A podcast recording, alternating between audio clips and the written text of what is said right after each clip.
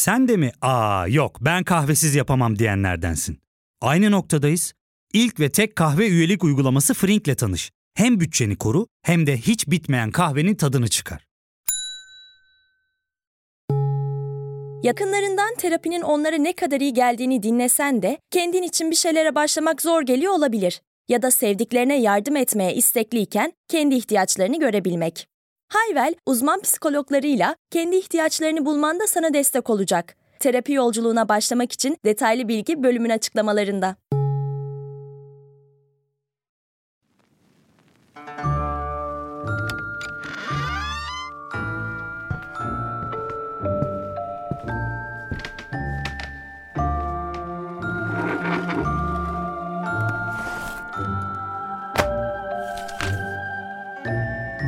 Ben Sezgi Aksu, burası Karanlık Dosyalar.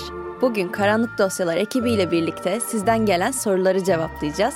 Ve bu bölüm hem YouTube kanalımda bir video olarak hem de podcast olarak yayınlanmış olacak. Ne dersiniz? Hazırsanız başlayalım. Evet Sezgi. Şimdi takipçilerinden gelen soruları sana yönelteceğiz. Bu sorulardan ilki şu şekilde. Bu yolculuğa nasıl başladın? Yani podcast'e nasıl başladın? Şu şekilde oldu. Ben zaten hep bir podcast yapmayı istiyordum. Çünkü YouTube kanalımda videoları izleyen çoğu kişi de bir podcast olarak da yayını dinlemek istediklerini ve davaları yolda ya da temizlik yaparken vesaire izlemeden de dinleyebilecekleri bir platformda olmasını istiyorlardı. Ama ben o kadar yetkin olduğumu düşünmüyordum bir podcast çıkartabilecek kadar ve tek başıma bunu yapabilecek bir zamanım da yoktu açıkçası. Ama bir gün Podbi Medya'dan Şeval bana ulaştı ve ardından yaptığımız ufak bir toplantıyla ben de Podbi ailesine katılmış oldum. Alkış, radyo alkışı. Ee, bu şekilde oldu yani başlangıcımız. Peki ben şeyi sorabilir miyim? Tabii bu yolculuğa nasıl başladın? Yani bu karanlık dosyalar, karanlık hikayeler, cinayetler, garip garip davalar. Bu, bu nasıl başladı? Aslında şu şekilde oldu. Ben oldum olası true crime alanına yani gerçek suç alanına çok meraklıydım. Çok ilgim vardı. Ve küçükken de zaten ID Extra'da bu Investigation Discovery kanalında belgeseller izliyordum sürekli. Orada zaten bir sıkıntı olduğunu anlamıştım açıkçası. Daha sonrasında bir gün YouTube'da yabancı bir kanal kanalda denk geldim videoları bu şekilde true crime videolarını anlattığını işte davaları anlattığına daha doğrusu. Ve o kanalda izlediğim videolardan sonra acaba Türkiye'de yapan var mı diye düşündüm. Çünkü sürekli İngilizce izlemenin yanı sıra bir de Türkçe izlemek de istiyordum açıkçası. Ve e, YouTube'da aradığım zaman Türkiye'de sırf bu konsept üzerine kurulmuş hiçbir kanal olmadığını fark ettim. En azından ben bulamadım o dönemde. Ve e, aklımdan öyle bir düşünce geçti. Acaba ben yapsam tutar mı? Uf. Neden ben başlatmıyorum ki diye. Tutar. Çok iyi. tuttu tuttu tuttu. Ve birkaç yıl boyunca aslında hiçbir meyve alamadan sürekli içerik üretmeye devam ettim. Ve ardından karantina döneminde bir yaşanan bir patlamayla bu yola devam ediyoruz şu anda. Şeyi hatırlıyor musun? Ee, ço- o çocukken izliyormuşsun ya televizyonda. Böyle çocukken hatırladığın bir dava var mı? Hani evet, onu var. gördün ve gibi bir şey. John Benet Ramsey davası en çok etkileyen dava olmuştu beni. Kanalımda da zaten True Crime alanında yaptığım ilk videoydu o çözülememiş bir davaydı aslında. İlk olarak gördüğüm şey ve Investigation Discovery'de o zamanlarda hatta hala devam ediyordur büyük ihtimalle izleyemiyorum artık ama çözülememiş davalar hakkında çok videolar yapıyorlardı. Daha doğrusu bölümler. Vanished'ti yanlış hatırlamıyorsam bölümlerin adı hatta. Ve orada Maura Murray adlı bir kızın davası işlenmişti. O da e, bir arabasıyla evden çıktıktan sonra böyle dağlık bir yolun etrafında arabası bulunan ama kendisi hiçbir zaman bulunamayan bir kızın hikayesi. Kanalımda da bu videoyu zaten yapmıştım daha sonra çok ilgi, ilgimi çektiği için. O zamanlar hatta çok sinirlenirdim işte neden çözülmemiş davaları yapıyorlar işte içimde kalıyor falan diye. Şimdi de çözülmemiş davalara daha çok ilgi duyuyorum bir yerde aslında. Peki bu e, çözülemeyen davalar için kendi teorilerini üretmeyi seviyor musun, üretiyor musun ve e, mesela imkanın olsaydı işte Amerika'da bir dedektif veya işte Türkiye'de bir böyle e, işte adli tıpçı ne bileyim bir e, polis olmak ister miydin? Şöyle kendi teorilerimi zaten üretiyorum ve zaten bu çözülememiş davalarla alakalı sevdiğim şey teori üretmek. Çünkü sonunda bir olay olmuş bitmiş diye bırakıyoruz ama en azından iyi kötü bir teori üretebilmek, düşünmek benim e, hoşuma gidiyor o konular hakkında. Ve e, Türkiye'de olsa cinayet büroda çalışmayı çok isterdim. E, Amerika'da da yani bilmiyorum Sherlock gerçek olsaydı ya da İngiltere'de diyeyim daha doğrusu Sherlock deyince şimdi e, o tarz bir iş yapıyor olmayı isterdim. Ne kadar başarılı olurdum bilemiyorum ama e, bu teori üretmeyi ya da teorileri üreten ve bunu araştıran kişilerin yanında çalışmayı tabii ki de isterdim. Çok ilgim olurdu bu konuda. Ee, bir dava örneğin var mı? Şöyle bir teorim var bu dava için aslında. Mesela e, Cindy James davası konusunda teorim evet, var ve çoğu evet. kişinin de inandığı teori olduğunu düşünüyorum bunu. Podcast'te işlediğimiz bölümlerden birisiydi. Ee, ben şahsen Cindy James'in kocası tarafından öldürüldüğünü düşünüyorum. Ee, en çok da bulunduğu yerde öldürülmediği teorisine inanıyorum. Çünkü bulunduğu yer hem insanların hem arabaların çok sık geçip gittiği bir yer ve kaybolduğu gün öldürüldüğü tespit edildi Cindy James'in. Ama bulunduğu sırada kayboluşun üstünden yaklaşık yanlış hatırlamıyorsam bir iki hafta geçmişti. Ve bu kalabalık yerde bir iki hafta boyunca o bedenin keşfedilmeden yol ortasında durmasının mümkün olduğuna inanmıyorum. Bunu ona yapan kişinin kocası olduğunu düşünme sebebim de zaten her şeyin bu adamdan boşandıktan sonra başlaması ve adamın sürekli deli gibi bahçesinde falan bıçakla geziyor olması böyle onun camına vurup uyandırıp işte seni korumaya çalışıyorum havalarına girmesi.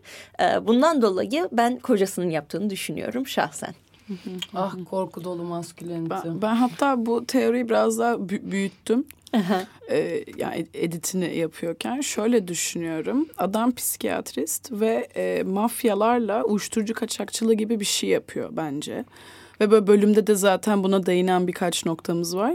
Ve bence uyuşturucu kaçakçılığı yaparak işte mafya ile iyi bir ilişkisi vardı ve o ilişkisine güvenerek o mafyanın adamlarıyla Cindy'yi de o kadar rahatsız ettirtti ve hatta o birçok işi başkasına yaptırttı gibi. Ama belki sonra mafyayla da arası bozuşmuştur bilmiyorum. Ama öyle bir şey ben de kesinlikle öyle Evet. düşünüyorum. Ve Kocası hani yani. Psikiyatrist olmasının bence Cindy'yi deli gibi gösterme olayında da etkisi olduğunu düşünüyorum ben. Kesinlikle. Yaşanan şeyler sanki Cindy kendi yapıyormuş gibi görünsün diye bir şekilde planlamış olma ihtimali çok yüksek yani. Yani korkunç, korkunç hikayeler gerçekten. Maalesef.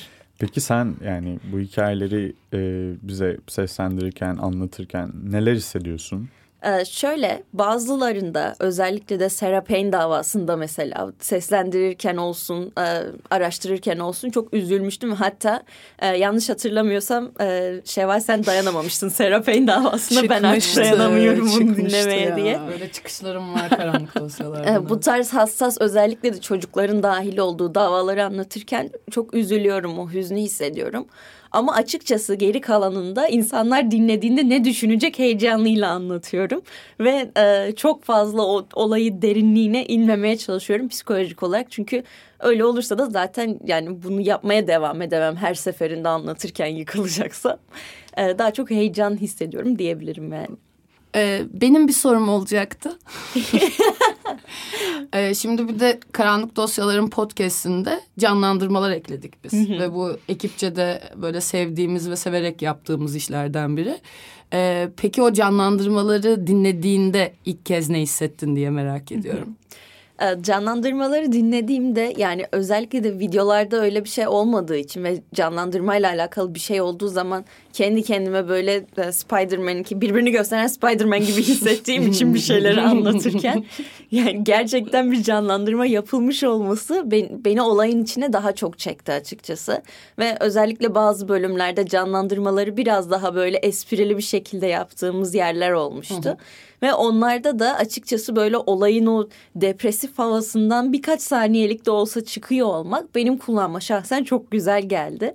Ve canlandırmalarda özellikle de tabii Tülin Özen ve Tansu Biçer'in olduğu yerlerde. O ne gündü gerçekten. Evet, Evet. yani ben şu köşede bayılma şeylerinde kalp çarpıntısı geçiriyorum. Öyle bir haldeydim ve hani o, o günü zaten hiç unutamayacağım. Gerçekten benim için bambaşka bir deneyimdi. Hani diğer herkesin zaten canlandırma aşamasına e, tanıklık etmek ve hani e, benim bir yola çıkmış olmam ve bu yolun buraya gelmiş olması beni çok duygulandırıyor açıkçası. Ve benim için çok gurur verici bir e, an oluyor bunlar. Ya harika daha neler yapacağız. Ben şeye de bayılıyorum eğer paylaşmak isterse insanlarla Tansu'yla tanışma hikayem yani özel. hani çok uçuk bir Evet. gündü vıcır vıcır herkes stüdyodaydı ve hani ve senin tanışma anın. Evet o gün benim aslında Podbiye'de ilk geliş günümdü zaten. İlk defa sizi burada ziyaret etmiştim. Ee, yani sizinle otururken özellikle herkes de böyle bir sıcak bir ortam, bir aile ortamı var gibi e, sohbet ediyorduk ve hani bayağı alışmıştım. Ee, Tansu içeriye girdiği sırada hani sizin ona da aynı şekilde bir arkadaşınızmış gibi çok sıcakkanlı yaklaşımınız vesaire. Böyle bir ilk gördüğüm anda bir yerden tanıyorum galiba dedim ama yani herhalde yanlış anladım diye düşündüm. Ama biraz yaşından da ötürü e, burada büyük ihtimalle hani üst seviyede olan birisi olduğunu düşündüm pozisyon olarak.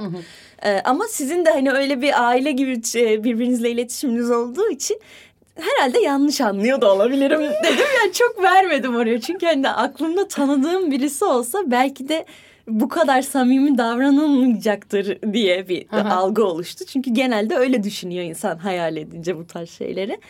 Ee, ve ben zaten Tansu'yla hani tanıştığım o günden öncesindeki hafta annemle birlikte Pera Palas'ta gece yarısını izlemiştik. Onu da annem dedi ki Sezgi şöyle bir dizi var hadi gel birlikte izleyelim dedi. Ben de dava araştırıyordum zaten başında. Dedim ki sen aç ben televizyondan takılırım ona. Sonra oturduğum yerden kalktım koltuğa geçtim böyle. İzliyorum sürekli şey diyorum. Keşke benim de bir Ahmet abim olsa. Ahmet abi. Ee, Ve en sevdiğim karakter o oldu açıkçası dizide. Ondan sonra diziyi bitirdikten sonra gelip de hani onu görünce bir an o geldi aklıma sanırım ama bağdaştıramadım. Çünkü dizide de zaten izleyenler bilir çok e, farklı bir zamanı anlattıkları için günlük hayattaki tarzdan çok daha farklı görünüyor. işte kıyafetler, işte saç olsun vesaire. E, bir an düşünemedim ama kayda girdiğimiz sırada kayıt daha doğrusu ilk bölümün kaydını aldık ve ben Tansu'nun başında bir buçuk saat konuştum bu arada aralıksız bir şekilde. ve arada ne çok konuşuyorum değil mi ya falan diyerek espri falan yapmıştım şu an çok utanıyorum düşündükçe. Evet hani kim olduğuna dair hiçbir fikrim de yoktu. Ee, sonra ilk bölümü kaydettiğimizde kaydet kaydımız bittikten sonra şurada otururken böyle bir gözümün önünden geçti her şey. Olabilir mi acaba dedim. Yok artık dedim üstüne ve sonra zaten burada Şeval ve Simay da şahit oldular bu halime. Siz şaka mı yapıyorsunuz diye. evet kaydı bitirdikten sonra hatırladın. Ve burada Evet. değildi Tansu. Evet evet çok iyi. Ve e, Şevval de Simay da hani, ne, oluyor Sezgi bir şey mi oldu? İşte dışarıdan bir şey falan mı duydun ne oldu diyorlar. Ben diyorum ki olamaz. Hayır. Gerçek değil yok ya yok artık deyip duruyorum. Ve ne oldu ne oldu diye sorarken artık e, içeride benim bir buçuk saat durmadan konuştuğum kişi acaba bir oyuncu muydu diye sordum. Evet dediler ve Pera Palas'ta mıydı? evet. Ahmet abi dedim. Evet. Sonrasında zaten Tansu'yu dışarıda gördüğüm anda böyle bir ay yürümüş olmam. Hala düşündükçe utanıyorum. Zaten en son geldiğinde de bu canlandırmalar yapıldığı sırada da Tansu geldiği andan itibaren böyle kulak ağzım kulaklarımda bir şekilde böyle bekliyordu. bir ara gö- bakıp bakıp güldü o da. Sonra döndü dedi ki keyfin çok yerinde herhalde. Ahmet abi görünce mutlu olmak. Artık benim de bir Ahmet abim var özetle. evet. Çok iyi. Şimdi Kimde ben sıra? e, bu eğlenceli e, sohbetten sonra şimdi biraz böyle tekrar ciddiyete şey yapıyorum. Davet ediyorum Davet sizi. ediyorum sizi. E, şunu sormuş bir e, dinleyicin. Demiş ki cinayet dosyalarını araştırırken hiç korkmuyor musun? Ve bunun e, yani bu araştırmalar sırasında böyle o korkudan falan yaşadığın komik bir an var mı? Mesela şey gibi hani içeriden bir ses gelmesi falan gibi böyle bir şeyden e, tetiklendiğin falan oldu mu? Açıkçası dürüst olmak gerekirse hiç korkmuyorum araştırırken. Yani üzüntü yaşadım e, ya da ne bileyim depresif daralmış hissettiğim oldu. Ama hiçbir zaman korku hissini yaşamadım. Ee, bunlar belki de yaşadan ve benim araştırdığım konular bize çok uzak yerlerde yaşandığı içindir. Belki psikolojik olarak öyle bir etki altına giriyorumdur. Ama bir yandan da yani yaklaşık ben bunu YouTube'da hani 3-4 yıldır yapıyor olsam bile düzenli olarak bunun öncesinde en az 6-7 yıl boyunca bu davaları araştırıp izlediğimi e, hatırlıyorum. Bundan dolayı belli bir bağışıklık geliştirmiş olabileceğimi düşünüyorum.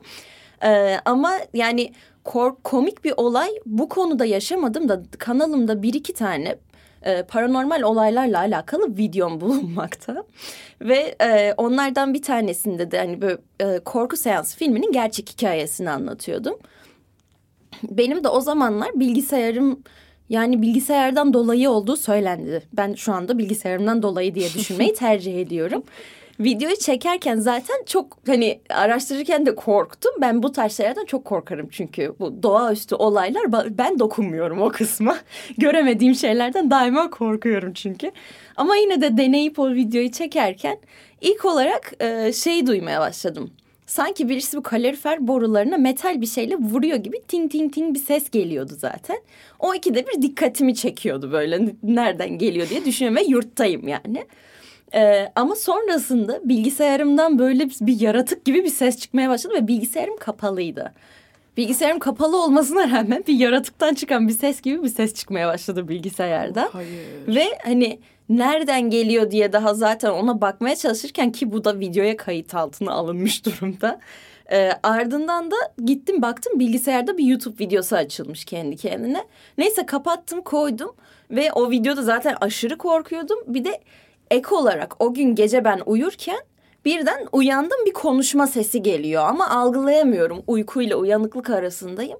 Nereden geliyor, neredeyim, ne oluyor diye düşünürken bir YouTube videosunun arkada oynadığını fark ettim. Ve gidip bilgisayara baktığımda hani bilgisayar böyle kapalı halde duruyor olmasına rağmen laptop. Orada bir YouTube videosu izlediğim ve durdurduğum bir YouTube videosu açılmış oynuyordu. Ondan sonra dedim ki ben bir daha paranormal olaylarla alakalı hiçbir video çekmeyeceğim ve kanalımda da hala bir paranormal olayla alakalı video bulunmamakta. Korkunç. Meraktan şeyi soracağım. Hangi video oynuyormuş? Ee, onu da hatırlamıyorum. Büyük ihtimalle yine bir true crime ile alakalı bir video oynuyordu. Ha, çünkü şeyden korktum. Konuyla ilgili bir video oynasa falan herhalde elim ayağım titreyecekti falan. Yok yani oldu. o çıkan sesi videonun altında çoğu kişi bilgisayarlar bazen yapabiliyor fan tıkandığında vesaire dedi. Ama ben hala o videolar nasıl kendi başına oynadı onu çözemedim yani. Doğa üstüne bulaşmamak gerekiyor olabilir. Bence de. Biz, biz dünyamızda kalalım. Aynen. Biz dünyamızda kalalım. Ya fark ettin mi? Biz en çok kahveye para harcıyoruz. Yok abi, bundan sonra günde bir. Aa, sen Frink kullanmıyor musun? Nasıl yani? Yani kahvenden kısmına gerek yok. Frink'e üye olursan aylık sadece 1200 TL'ye istediğin çeşit kahveyi istediğin kadar içebilirsin. Günlük 40 TL'ye sınırsız kahve mi yani? Çok iyiymiş. Aynen. Hatta şu anda 200 TL'lik bir indirim kodu da var. E hadi hemen indirip üye ol da bu fırsatı kaçırma. Terapiye başlamak, içinden çıkamadığın döngüleri kırmak, bazı yanlış bulduğun kararlarını değiştirmek ve kendinle beraber daha huzurlu bir yaşam inşa etmek için atabileceğin en değerli adımlardan biri. Hayvel ile yoğun yaşam tempona uyum sağlayarak online terapi seanslarını takvimine göre ayarlayabilirsin. Bini aşkın uzmandan sana en uygun terapisti seçebilir, podb10 koduyla indirimden yararlanabilirsin. Detaylı bilgi açıklamalardaki bağlantıda. Hatta e, şeyi soracağım mesela çünkü ben de hikayelere bakarken aslında biraz o uzaklaşmayı yaşıyorum. Hani bazen korkudan öte üzülme ve sinirlenme oluyor. Çünkü bu hikayeler çoğunlukla işte İngiltere'de geçiyor, Amerika'da geçiyor. Hatta son iki hikayemiz Rusya'da falan geçiyor. Peki Türk davalar hakkında e, nasıl düşünüyorsun, hissediyorsun yapmak hakkında? Kanalında Palu ailesinin olduğunu biliyorum. Hatta izlemiştim zaten onu da. Hani böyle daha çok Türk dava yapmak istiyor musun? Onlara karşı ne hissediyorsun? Onlar biraz yakın ve bu coğrafyadan olduğu için biraz farklı da etkileyebiliyor evet. insanı. Ee, şöyle açıkçası Türk davalarını yapmayı ilk başta düşünüyordum ki zaten Palu ailesiyle alakalı bir video koyduğumda da ve o video böyle bir patladığında Dedim ki en azından Müge Anlı özetleri olarak Türk davalarını yapabilirim herhalde dedim. Ama o videoda dahil e, bu özet tarzı şeyleri de yaptığımda bazen bazı tepkiler aldım. İnsanların acısından sen para kazanıyorsun, insanların acısıyla prim yapıyorsun gibi tepkiler aldım. Bundan dolayı da bir süre yapmamayı tercih ettim. Onun sonrasında yine birkaç tane çok istenen vakayı araştırdım ama yani yabancı davalarda olduğu kadar bilgi internete verilmiyor Türkiye'de. Ve hani kişilerin isimlerini bile öğrenemiyorum bazen işte A, B olarak gösteriyor mesela ya da sadece yaşı oluyor. Ve olay ne yaşandıysa iki paragrafta maksimum anlatılıyor çoğu yerde.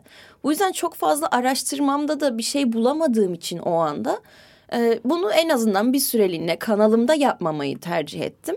Ee, ama podcast'te zaten bu konuda da çalışmalar yaptık ve sizin araştırmadaki da benden daha yetenekli oluşunuz da e, bana çok katkı sağladı. Yani daha öncesinde şu anda bir tane araştırmamız mevcut mesela hı hı, ve hı. benim bulamadığım birçok şeyi siz de bulmuştunuz.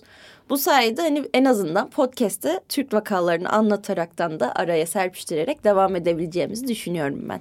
Peki bir şeyim var anlamak için soruyorum. Hı hı. Ee, Türk vakalarda çok fazla bilgiye erişimin yok. Evet. Ama mesela diğer yani yabancı davalarda bunun için bir sistem mi var ya da daha opak ya da opak mı deniyor ona? Daha açık bir iletişim mi var? Açık evet. kaynaklar mı var? Nasıl oluyor? Yani şöyle Amerika'da özellikle davalar ve çok medyatik olan davalar diyeyim e, internete her bilgisiyle veriliyor ve Amerika'daki yaşanmış davaların çoğuna dair hem duruşma işte videolarını saatlerce olanlarını hem de bu duruşmaların yazılı dokümanlarını bulabiliyorsunuz. Bazı hukuk sitelerinde bunlar yer alıyor. Hı hı.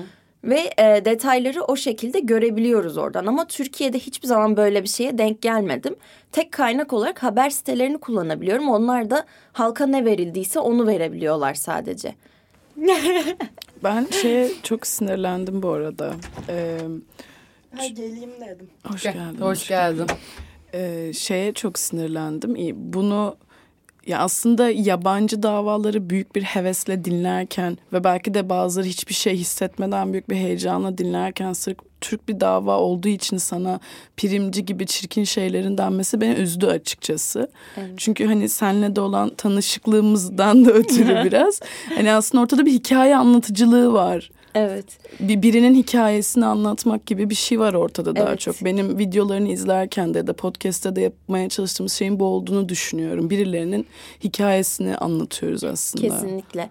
Yani şu anda başka gerçek suç kanallarında Türk vakalarını özellikle işleyen kanallarda da bu tarz tepkilerle karşılaştıklarını biliyorum. Ve hani e, iletişimde olduğum kişiler de var o kanalların sahipleri. Hani onların da bu e, linçlerle karşılaştıklarında üzüldüklerini de biliyorum. Ama bunu da tabii takdir ediyorum e, yine de vazgeçmemeleri konusunda.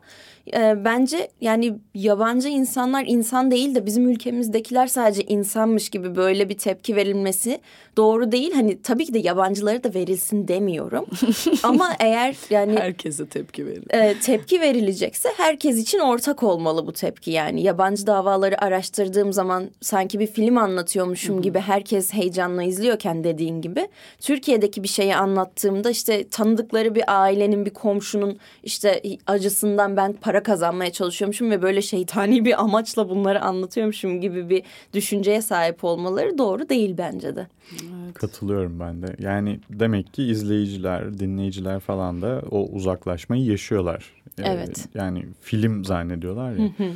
Çok evet. da soru vardı bu arada. Türk davaları olacak mı? Evet. Türk dava yani öyle bir istek de var aslında. Tamam. Evet, bayağı bir yapıyoruz bir şeyler. Yani. Evet, yapacağız. Madem yapacağız dedik o zaman şunu sorayım. ee, hedeflerin neler bundan sonra? Yani şu anda işte en çok dinlenen podcastler listesinde duruyor karanlık dosyalar. İşte YouTube'da belli bir noktadasın. Bundan sonrası için hedeflerin neler? Bundan sonrası için hedeflerimden ilki podcast'imizi Türkiye'de en çok dinlenen podcast'ler sırasında en azından ilk üçten indirmemek. Ve daha çok insanın podcast'in ne olduğunu anladığı takdirde e, bunu başarabileceğimizi düşünüyorum. Çünkü YouTube'da yayınladığım bir videoda 50 bin 100 bin izlenme alıyorken podcast'te buradan sadece 5-10 bin kişi gidiyorsa bu çok düşük bir rakam demektir. Ve çoğu zaman da podcast ne diye bir soru alıyorum. Yani bunları zamanla aşıp insanları da alıştırdıkça bence e, bunu da daha da e, geliştirebileceğimizi düşünüyorum. YouTube konusunda ben, benden ne istiyorlarsa ve nasıl seviyorlarsa beni nasıl tanıdılarsa elimden geldiğince e, çizgimde devam etmek istiyorum. Onun dışında tabii kitap alanında çalışmalarım devam etmekte. Umuyorum ki ileride bu konuda da bir gelişme yaşanacak. Ama çok ileride de olabilir, yakında da olabilir. Henüz belli değil. Bundan sonrasında artık e, birlikte yaşayıp göreceğiz diyeyim yani. Görelim, Hadi görelim. Ee, biz Olcan'la neden bir mikrofonu birleştiriyoruz? Siyah ikiz. Siyah ikiz. Samimi. Ee, şey Burcun ne var? Balık burcuyum. Balık burcusun.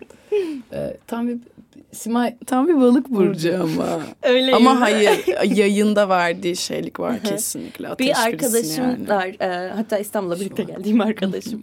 E, o benim doğum haritama baktığında bu e, ilgilerime sebep olan şeyin belli bir konumumda akrep olması olduğunu söyledi. Yani hayatta ilgilerimle alakalı olan kısmının akrep olduğu ve bu da genellikle içerisinde ölüm geçen, Aynen, e, öbür dünya şey. geçen ve mistik şeyler geçen şeylere çok merakım olduğunu, hani balıkla da birleşince bunun iyice artmış olduğunu Yıldızlarda söylemişti. yazıyor yani.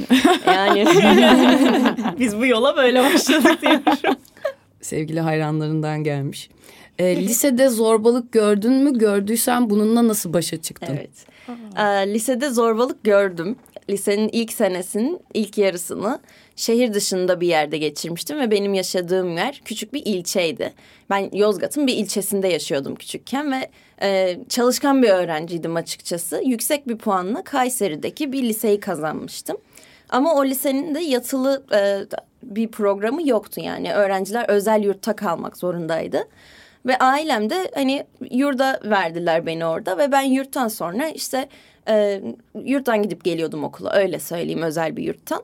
Ama e, bu okulda da benim geldiğim yeri öğrendiklerinde çok fazla e, dışlanma ve zorbalığa maruz kalmama sebep oldu. Çünkü yaşadığım yeri köy olarak düşünüyorlardı ve bu bilmiyorum belki yaştan ötürü hani ergen olmaktan ötürü onlar için aralarına beni almalarına istemeyecek bir sebepti ve yani bin bir türlü şey yaşadım. İnsanların arkadaş gibi görünüp sadece eşyalarını taşıtmaya çalışmaları ve yani yüzüme gülüp arkamdan işte dalga geçiyor olmaları. Hani bunları geçtim işte bozulmuş bir şey yerken bana ikram etmeleri ve hani ona bir şey olsun umurumuzda değil diye bunu suratıma söylemeleri ne kadar. Yani bir birçok şey yaşadım ve orada gerçekten hani öğretmenlerden bile üzücü ki öğretmenlerden bile bu konuyu daha da kötüleştirecek tepkiler gördüm. Sınıf içinde rencide edildiğim oldu yani birkaç kere. Ve artık okula gitmeyi reddediyordum. Yani bulunmak istemiyordum orada ve ailem de bu kadar çalışıp da böyle bir şey kazandıktan sonra geri dönme diye ısrar ediyorlardı. Ama ben de yani ben artık buna dayanamayacağım, yapamayacağım diyerekten okula gitmeyi reddettim açıkçası. Yurttan çıkmıyordum. Ve e, eninde sonunda artık kabul ettiler geri alalım geri gelsin diye.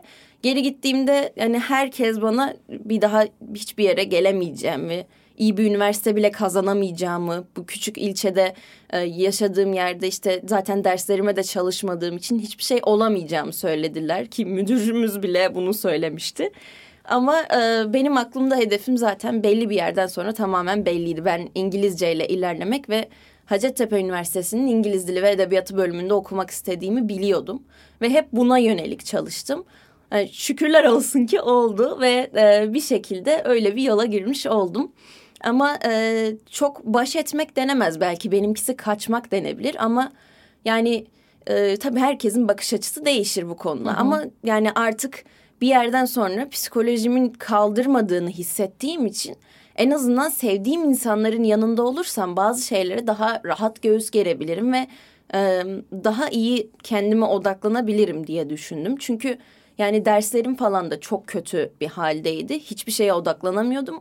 Okula her gün gelip yani gelirken zaten gözlerim dolu gelip okuldan çıktığım zaman da ağlayıp uyuyordum. Komple yemek bile yemiyordum. Artık yani sağlığım gitgide kötüleşecek diye düşündüğüm için de geri dönmeyi seçtim yani bu şekilde oldu diyelim. Ondan sonrasında da zaten ailemin yanında olduğum için, çocukluk arkadaşlarımın yanında olduğum için vesaire ve biraz da açıkçası derim kalınlaştığı için e, insanların söylediği, yaptığı şeylere sessiz kalmak ve yutmak yerine ka- karşı en azından haklı olduğumu ve bana böyle davranamayacaklarına dair cevap verebileceğimi fark ettim. Ve ondan sonra yavaş yavaş bunlar kesildi lisede açıkçası ve arkadaşlarım çevremde hani beni tanıdıkları zaman hiç böyle bir şey yaşamadım. Yani beni tanımay tanımayan insanlardı zaten bunu yapanlar. Tanıdıktan sonra böyle bir şey yaşamadım ve o şekilde e, atlatmayı başardım diyelim. Küçük Sezgi harika bir iş çıkarmış. Büyüğü zaten harika bir iş çıkarıyor o şey ama evet çocuklar gaddar oluyoruz bazen. Evet, maalesef. Saçma evet. çocuklar. Sonradan çok özür dileyen oldu bu arada. E, görünce etrafta falan Ha, tabii. şeyde full. bile lise, ay, üniversite zamanında falan başladı hatta böyle ekleyip işte Instagram'dan falan. Aa ne kadar değişmişsin, ne kadar güzelleşmişsin. İşte de, şimdi Hacettepe'yi mi kazandın bilmem ne. Biz zaten seni hep çok seviyorduk. Ya, Yaklaşımını ya. çok gördüm Ya yani. bir de o zorbalık bir şekilde küçüklükten gelen işte yani aile toplumun ailesidir falan gibi şeyden olunca Aha. o çocuk da bir şekilde ne gördüyse Tabii onu ki. çıkartıyor oluyor falan. Oralar Tabii çok değişik. canım. O çok yani benim gaddarlık ailem her zaman. zaman. bana onu öğretti. Yani kim birisine çocukken en ufak bir küçümsemeyle baktığım zaman yani benim ailem kesinlikle hani sen sen böyle bir insan değilsin. Böyle bir şey yapamazsın. Hani hayatta nerede olursan ol hiç kimseyi kendinden aşağı göremezsin. Hiç kimseye kötü bir şekilde bakmaman lazım. Hani sen hiçbir zaman çizgini bozmamalısın daima düzgün bir insan olman lazım diye beni yetiştirdiler ve ben hani hiçbir zaman da kimseyi öyle dışladığımı ettiğimi de hatırlamıyorum açıkçası. Ama tabii yetiştirilme falan çok da önemli oluyor bu konularda. Arkadaş ortamda dahil tabii. Tabii ki konuyu da böyle kitlemek çok iyi oldu. Herkesin kulağına küpe olsun diyerek. Ee, biri demiş ki ben de Hacettepe İngiliz Dili Edebiyatı istiyorum. Ya'yı uzatmış çok istediğini anlıyorum. Senin çalışma rutinin neydi acaba diye sormuşlar sana. Ee, şu şekildeydi açıkçası. Ben e, bir arkadaş grubum vardı. Onlar da e, belli hedefleri olan kişilerdi. Arkadaş grubu dediğim böyle 3-4 kişiydik maksimum. E, Ve bir tanesi en yakın arkadaşlarımdan birisiydi. O hep Boğaziçi'ni isterdi. Ben de hep Hacettepe'yi isterdim. İkimiz de hedefimize ulaştık. E, hatta şu an kend- dün kendisini Londra'ya uğurladım. Oraya taşınacak şimdi. Ee, ve yani bu çalışma sürecimse şu şekildeydi açıkçası. Yani İngilizcemi asıl geliştiren yer ilkokulda aşırı yabancı dizi izlememdi. Alt yazılarla çok yoğun bir şekilde gece gündüz takıntılı bir şekilde yabancı dizi izlememdi açıkçası. Ee, o şekilde gramerler vesaire kafamda oturmuştu. En azından bir yanlış cümle kurduğum zaman kafamda dizi karakterinin onu seslendirdiği gibi bir şekilde okumaya çalışıp ha burada yanlış söylemişim diyebiliyordum. Ama asıl üniversiteye hazırlık döneminde çok fazla deneme çözdüm. Ben ilk e, 12. sınıfın başında başlamıştım denemeye girmeye. Ve bu denemelerden ilkinde ben e, verilen süre mesela 3 saatse yaklaşık 4 saate yakın sürdü benim bitirmem. Asla yetiştirememiştim ve bu bir eksiklikti yani. Tabii ki de sürekli soru çözmek ve farklı soru gruplarını çözmek işte paragraf olsun, kelime bilgi soruları olsun bu tarz farklı alanlarda sürekli e, bir alanı geliştirmek istiyorsam onunla alakalı testlere yöneliyordum. Ee, ve onun dışında denemeleri sürekli yapıyordum. Her hafta sonu mesela deneme olmadan geçirmiyordum ve her seferinde kendimi deniyordum. Artık en sonuna geldiğim zaman verilen sürenin, sürenin 45 dakika öncesinde bitirmeye başladım. Ve hani en azından kontrole vesaire zamanım kalmış oluyordu. Ee, genel olarak bu şekilde bir rutinde ilerledim. Bir de İngilizce kitap okumaya çalışıyordum. Yani e, seviyesi yüksek olsun, düşük olsun. En azından böyle e, daha mesela biz o zamanlar e, o yaşlardayken diyeyim. e, Aynı Yıldızın Altında John Green'in kitabı. Onun hatırlıyorum. bir kitabı çok meşhurdu mesela. Filmi vesaire de çıkmıştı ve ben e, kitabını Türkçe okumuştum. Daha sonra John Green'in anlatışının iyi olduğunu fark ettim Türkçe okuduktan sonra. Hoşuma gittiğini ve başka bir kitabını İngilizce okumayı denedim. Ondan sonra hoş, bu da hani çok fayda sağladı açıkçası gramer açısından. Bu şekilde çalışılırsa en azından bir etkisi olacağını düşünüyorum yani tabii. Süper. Şifa olsun.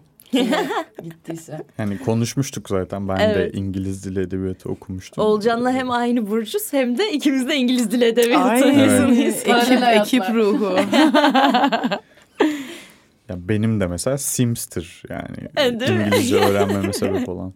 Yani nereden öğreneceğin hiç belli olmuyor gerçekten. Kesinlikle. Ee, Sezgi ben böyle gelen komik ve hoşuma giden sorulardan e, hatta isteklerden daha doğrusu yani gerçi istek ve ısrarlardan bir tanesini e, sormak istiyorum. Sana e, demişler ki Sezgi abla lütfen haftada bir değil iki üç video gelsin. Neden haftada bir video geliyor? E, insanlara şey söylemek ister misin? Bir gerçek suç robotu olmadığını ve senin de uyuman, yemek yemen gerektiğini ya da arkadaşlarınla konuşman gerektiğini. Yani bu e, her ne kadar bir yerde işim olsa bile benim hayatım işten ibaret değil maalesef ki. Ben de hani sizin sokakta gördüğünüz insanlar gibi, çevrenizdeki arkadaşlarınız, aileniz gibi bir hayatı olan birisiyim. E, ama açıkçası bu soru beni çok şaşırtmadı. Çünkü her gün video atmamı isteyen birçok yorum almış olduğum oldu. E, her gün video atmaktan sonra haftada 2-3 video biraz daha insaflı bir istek sanırım. Yani takipçilerini ben açıkçası seviyorum. YouTube yorumlarında da okuduğum oluyor. Hani hem seni çok gerçekten çok seviyorlar hem içeriğini çok seviyorum. seviyorlar. O yüzden böyle biraz komik dilde Evet, biraz daha yani, geçtik gibi aha, olsun. Şey yani. olmuyor açıkçası rahatsız da olmuyorum. Çünkü e, onlarla özellikle imza günlerinde vesaire karşılaştığım zaman gözlerinde öyle bir ışıltıyla Ya. geliyorlar ki yanıma. Hani bir insanın sevgisini gözünden hissedebilme durumunu yaşadığım için kötü bir niyetle söylemediklerini belki yaşlarının küçük olduğunu belki de espri yaparak söylediklerini düşünüyorum bu konuda yani en azından. Ciddi değiller. Değilsiniz hayır. Ee, o yüzden yani e, rahatsız olmasam bile hatırlatmakta fayda var. Bence benim de insan olduğum ve bu davaların araştırmasının bile bir gün sürdüğünü hatta bir günü geçebildiğini ve e, araştırma, edit yapma, çekme bunların hepsinin bayağı bir süre aldığını e, hatırlatmakta fayda var. Şimdi bu muhabbetin üstüne ben tam bir işkolik gibi başka bir soru soracağım ve yine ciddiyete davet edeceğim sizi. Seni en çok etkileyen dava e, hangisi oldu? Böyle hikayesini en çok hani sevdiğin. Ee, şöyle Anatoly Moskvin davası oldu açıkçası. Çünkü hiçbir zaman bir davayı araştırırken bu kadar bir kitap okuyormuş gibi hissettiğimi hatırlamıyorum. Olay çok ilginç. Yani gerçekten insanın aklı hayali duracak bir şey. Çünkü hiçbir zaman bir davayı araştırırken özellikle gerçek suç alanında yani bö- böyle bir şey olacağını düşünmüyorsun. Ama hani spoiler da vermeden konuşmaya çalışıyorum. Anatoly Moskvin hem e, yani dahiyane birisi olmasının da etkisiyle belki de hem de çocukluğunda yaşadığı çok garip olayların da etkisiyle hiç kimsenin aklına gelmeyecek bir şey yapmaya kalkışmış ve gerçekten de sanki bir kurgu izliyormuş, dinliyormuş gibi hissediyor insan kendini ya da okuyormuş gibi. Gerçek bir olayı okuduğuna, dinlediğine, izlediğine inanamıyorsun yani. Ee, herkese de eğer dinlemeyen varsa bunu izleyip ya da dinleyip o bölümü hala bilmeyen varsa kesinlikle öneririm. Bir tane dinleyecekseniz net onu dinlemenizi öneririm açıkçası. Wow dinleyeceğim. Ee, ben hikayeden arkadaşıma şey diye bahsettim. Ee, bu hikayede tecavüz ve cinayet yok. Sonra daha çok korktu herkes zaten. Ne var o zaman bu hikayenin içinde bu kadar korkunç? başımıza? Dinleyelim. Hep beraber dinleyelim. Dinlensin. Kapatıp dinleyelim o zaman. Bölüm oraya bağlı. oraya bağlasın. Evet bugün podcast bölümlerini de kaydettiğimiz Podbi stüdyosundan Karanlık Dosyalar ekibinden e, Simay, Şevval ve Oğulcan'la birlikte sizin sorduğunuz soruları cevapladık. Umarım sizin de hoşunuza gitmiştir. E, bizi dinlediğiniz için çok çok teşekkür ederiz. Harika Çok gidiyorsun. harika. Harika gidiyorsun. İleride yine böyle bir bölüm yapmayı biz zaten istiyoruz. Siz de istiyorsanız emin olun ki tekrardan karşınızda olacağız. Çok teşekkürler. Kendinize çok iyi bakın. Görüşmek üzere. Konfeti.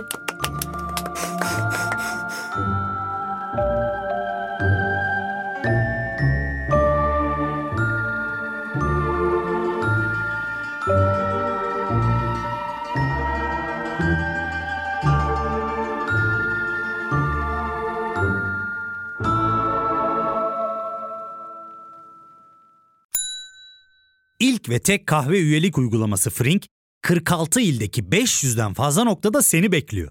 Açıklamadaki kodu girerek sana özel 200 TL'lik indirimden faydalanmayı unutma. Hadi sen de Frink üyeliğini başlat, kahven hiç bitmesin.